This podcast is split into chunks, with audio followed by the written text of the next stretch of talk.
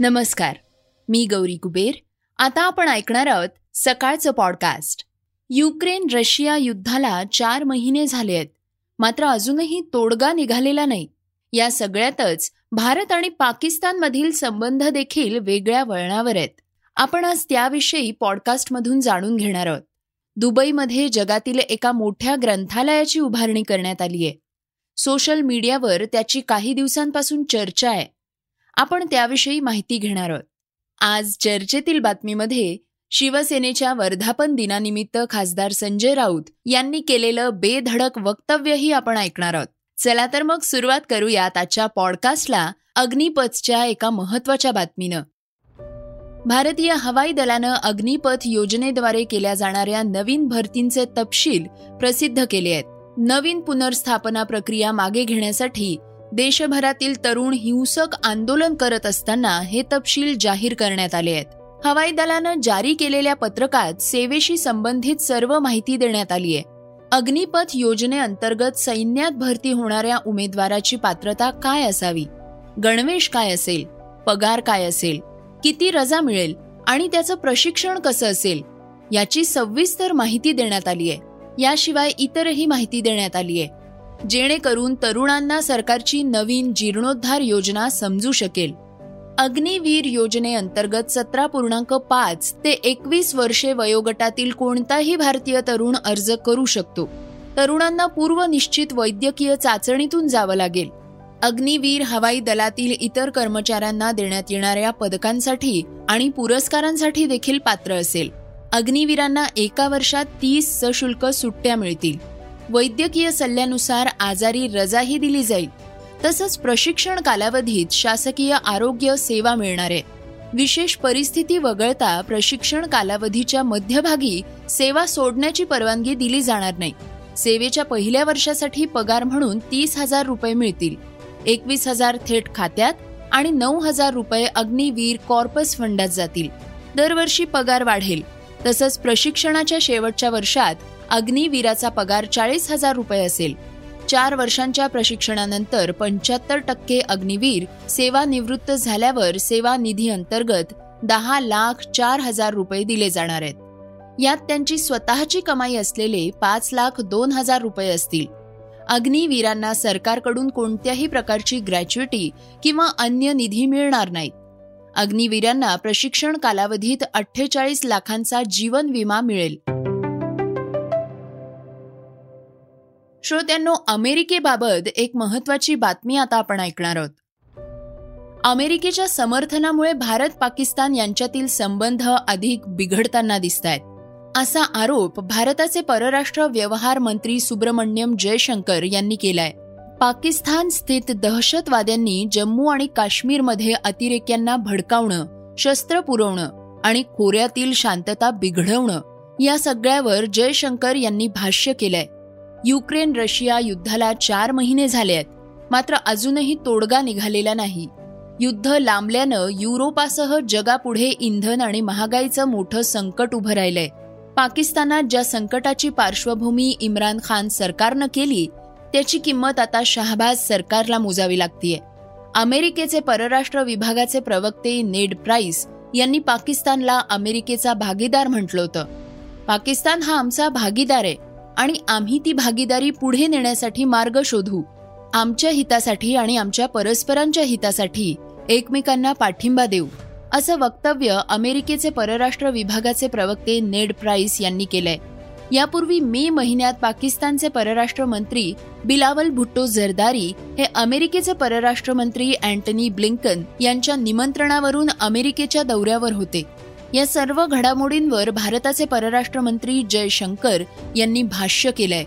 भारतानं सातत्यानं सीमेवर शांतता असावी असं म्हटलंय. भारताचा अमेरिकेसोबतचा इतिहास अडचणीचा आहे. अमेरिकेनं पाकिस्तानला दिलेल्या पाठिंब्यामुळे पाकिस्तान सोबतच्या अनेक समस्या निर्माण झाल्या आहेत असं वक्तव्य जयशंकर यांनी केलंय. श्रोत्यांनो सध्या सोशल मीडियावर चर्चेत असणाऱ्या दुबईतील ग्रंथालयाविषयी आपण आता ऐकणार आहोत. मोहम्मद बिन रशीद सार्वजनिक ग्रंथालय दुबईत आकारास आलंय. दहा लाखांपेक्षा जास्त पुस्तकांचा संग्रह असलेलं हे ग्रंथालय जगातल्या प्रगत तंत्रज्ञानानं सज्ज आहे. भव्य बुकवॉल वाचकांचं स्वागत करणारा रोबो वाचनासाठी आलिशान व्यवस्था वस्तू संग्रहालय नऊ स्पेशलायझेशन ग्रंथालय अशी त्याची ओळख होती. इस्लाममध्ये असं मानलं जातं की स्वर्गातून पृथ्वीवरची पहिली आज्ञा वाचा अशी दिली गेली होती. युरोप दक्षिण कोरिया जपानपासून अमेरिका मेक्सिकोसह अनेक पाश्चिमात्य देशात तिथल्या सार्वजनिक ग्रंथालयांच्या भव्यतेवरून त्या देशाची समृद्धी मोजली जाते. भारतालाही समृद्ध ग्रंथालय वाचनाचा वारसा लाभलाय असं म्हणतात. प्राचीन नालंदा विद्यापीठ जेव्हा पेटवून दिलं तेव्हा तिथल्या ग्रंथालयातून सहा महिने धूर निघत होता. एवढी भव्य ग्रंथालयं त्यावेळी भारतात होती. मात्र मोबाईल गॅजेट्समुळे वाचन संस्कृतीवर मोठा परिणाम झालाय. त्यातच कोविड संकटामुळे देशातल्या सार्वजनिक ग्रंथालयांची दुर्दशा झालीय. कित्येक वाचनालयं बंद पडली आहेत कर्मचाऱ्यांसह पुस्तकं वाऱ्यावर सोडली गेली आहेत अशा निराशाजनक वातावरणात आखाती देशात एक भव्य सार्वजनिक ग्रंथालय आकाराला आलंय. कित्येक हजार मैल दूर असलेल्या या ग्रंथालयातील पुस्तकांचा सुगंध भारतातही दरवळायला लागलाय. दुबई म्हणजे जगातील उत्तमोत्तम भव्यतेचा ध्यास असणारं शहर. या शहराच्या सांस्कृतिक वैभवात भर घालणारी एक वस्तू आकाराला आलीय ती म्हणजे अल मोहम्मद रशील सार्वजनिक ग्रंथालय. कुराण वाचण्यासाठी जे लाकडी स्टँड वापरलं जातं त्याचा आकार या इमारतीला देण्यात आलाय. ही आकर्षक इमारत दुबईच्या सांस्कृतिक विश्वाची शान ठरणार. आहे संयुक्त अरब अमिरात हा एक तेल संपन्न देश आहे. या शहरात एकवीस अब्ज रुपये खर्च करून हे सार्वजनिक ग्रंथालय उभं करण्यात आलंय. केवळ पर्यटकांना आकर्षित करण्यासाठी ही इमारत बांधली असं मानलं तरीही एका देशानं सार्वजनिक ग्रंथालय उभारणीवर एवढी प्रचंड गुंतवणूक करावी हे पाऊल ग्रंथप्रेमींसाठी आनंददायी आहे. दुबईचे शासक मोहम्मद बिन रशीद यांनी दोन हजार सोळा हे वाचन वर्ष म्हणून जाहीर केलं होतं. देशातील नव्या पिढीला वाचनाची आवड लागावी. त्यातून त्यांचं व्यक्तिमत्व घडावं या हेतूनं दोन हजार सोळा मध्ये या ग्रंथालयाच्या उभारणीला सुरुवात झाली. आणि त्यानंतर या इमारतीचं बांधकाम पूर्ण होण्यासाठी सहा वर्षांचा कालावधी लागला. आता आपण जाणून घेणार आहोत आजच्या वेगवान घडामोडी. केंद्रानं जाहीर केलेल्या अग्निपथ योजनेला देशभरातील युवकांकडून विरोध होताना दिसतोय.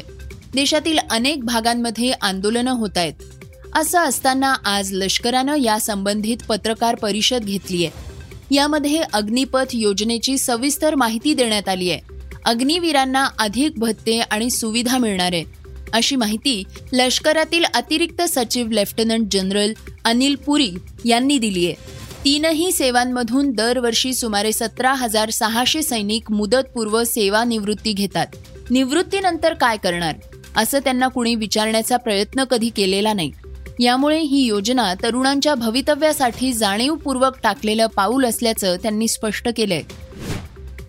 केवळ जळगावचे दोन आमदार माझे समर्थक आहेत असं नाही. भाजपमध्ये माझे अनेक समर्थक आहेत. ते आजही माझ्यावर प्रेम करतात.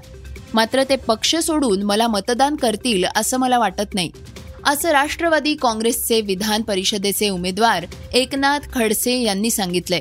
खडसेंनी बहुजन विकास आघाडीचे आमदार हितेंद्र ठाकूर यांची भेट घेतली आहे. हितेंद्र ठाकूर यांच्याशी माझे बत्तीस वर्षांपासून संबंध आहेत. राजकारणापलीकडे आम्ही एकमेकांना ओळखतो. म्हणून मी त्यांना मत मागण्यासाठी आलो होतो. शेवटी मतदान कोणाला करायचं हा त्यांचा वैयक्तिक निर्णय आहे. असंही खडसे म्हणाले आहेत. आपल्या अभिनयानं आणि सौंदर्यानं प्रेक्षकांना वेड लावणारी दाक्षिणात्य अभिनेत्री साई पल्लवी सध्या सोशल मीडियावर प्रचंड चर्चेत आहे. काश्मीरी पंडितांवर झालेल्या अन्यायाबाबत तिनं प्रतिक्रिया दिली होती. काश्मीरी पंडितांवर झालेल्या जुलुमाची तुलना तिनं मॉब लिंचिंग सोबत केली आहे. त्यातून मोठा वाद निर्माण झालाय. या वादावर साई पल्लवीनं मौन सोडलंय. ती म्हणालीये मी कायमच मनात जे असेल तेच बोलत आले आहे मला माहितीये की मी माझी बाजू मांडण्यास थोडा उशीर केलाय. पण मला माफ करा. कारण मी केलेलं विधान चुकीच्या पद्धतीनं तुमच्यासमोर आणलं गेलंय. मला फक्त इतकंच म्हणायचं होतं की धर्माच्या नावानं कोणताही वाद चुकीचा आहे. भारतीय संघ सध्या दक्षिण आफ्रिकेविरुद्ध टी ट्वेंटी मालिका खेळतोय.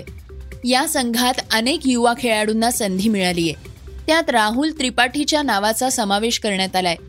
राहुल त्रिपाठीचं नाव संघात आलं असलं तरी आयर्लंड दौऱ्यावरही पदार्पण करणं कठीण असल्याचं माजी क्रिकेटपटू आकाश चोप्राला वाटतंय. दक्षिण आफ्रिका मालिकेत ज्या खेळाडूंना संधी मिळू शकलेली नाही ते खेळाडू आयर्लंड मालिकेत खेळतील असा विश्वास आकाश चोप्राला वाटतोय. राहुल त्रिपाठी प्लेईंग इलेव्हनमध्ये खेळण्याबाबत प्रश्न विचारला असता आकाश चोप्रा म्हणाला की संघात आधीच नऊ फलंदाज असल्यानं हे अवघड आहे. श्रोत्यांनो आता आपण ऐकणार आहोत आजची चर्चेतली बातमी.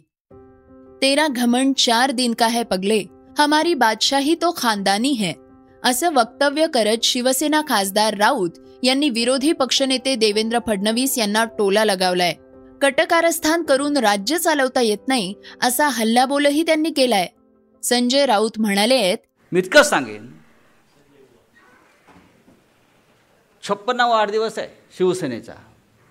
मला सकाळी विचारलं नेहमीप्रमाणे पत्रकारांनी छप्पन्नावा वाढदिवस आहे. मी लो हो हा वाढदिवस नाही हा तुफानाचा वाढदिवस आहे. आणि अब तक छप्पन अजून पुढे बरंच आहे. हे आमच्या राजकीय विरोधकांनी समजून घेतलं पाहिजे. फार घमेंट काही लोकांना आली आहे राजकारणामध्ये. राज्यसभेच्या निवडणुका झाल्या पार पडल्या. ठीक आहे एखादी जागा इकडे तिकडे होत असते. आता विधान परिषदेच्या जागांची घालमेल सुरू आहे. पण मी इतकंच सांगतो एक जागा जिंकली म्हणजे तुम्ही जग जिंकला असं नाही महाराष्ट्र जिंकला असं नाही. या राज्याची सूत्र ही शिवसेनेकडेच असतील आणि उद्धव ठाकरे यांच्याकडेच असतील. कटकारस्थान करून राज्य चालवता येत नाही. अग्निपथ योजना हा केंद्र सरकारचा मूर्खपणा आहे. कोणत्याही केंद्रीय संस्थांना आम्ही घाबरत नाही. सीबीआय ईडी यांची भीती दाखवू नका. अंगावर आला तर शिंगावर घेतले जाणार नाही तर तुडवले जाल असा घणाघातही राऊतांनी यावेळी केलाय. श्रोत्यांनो हे होतं सकाळचं पॉडकास्ट उद्या पुन्हा भेटूयात. धन्यवाद. Research and script Yugandhar Tajne. वाचा बघा आणि आता ऐका आणखी बातम्या. ई सकाळ डॉट कॉम वर.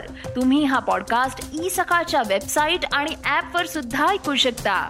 विसरू नका या पॉडकास्टला आपल्या आवडीच्या पॉडकास्ट ऍप वर सबस्क्राईब किंवा फॉलो करायला.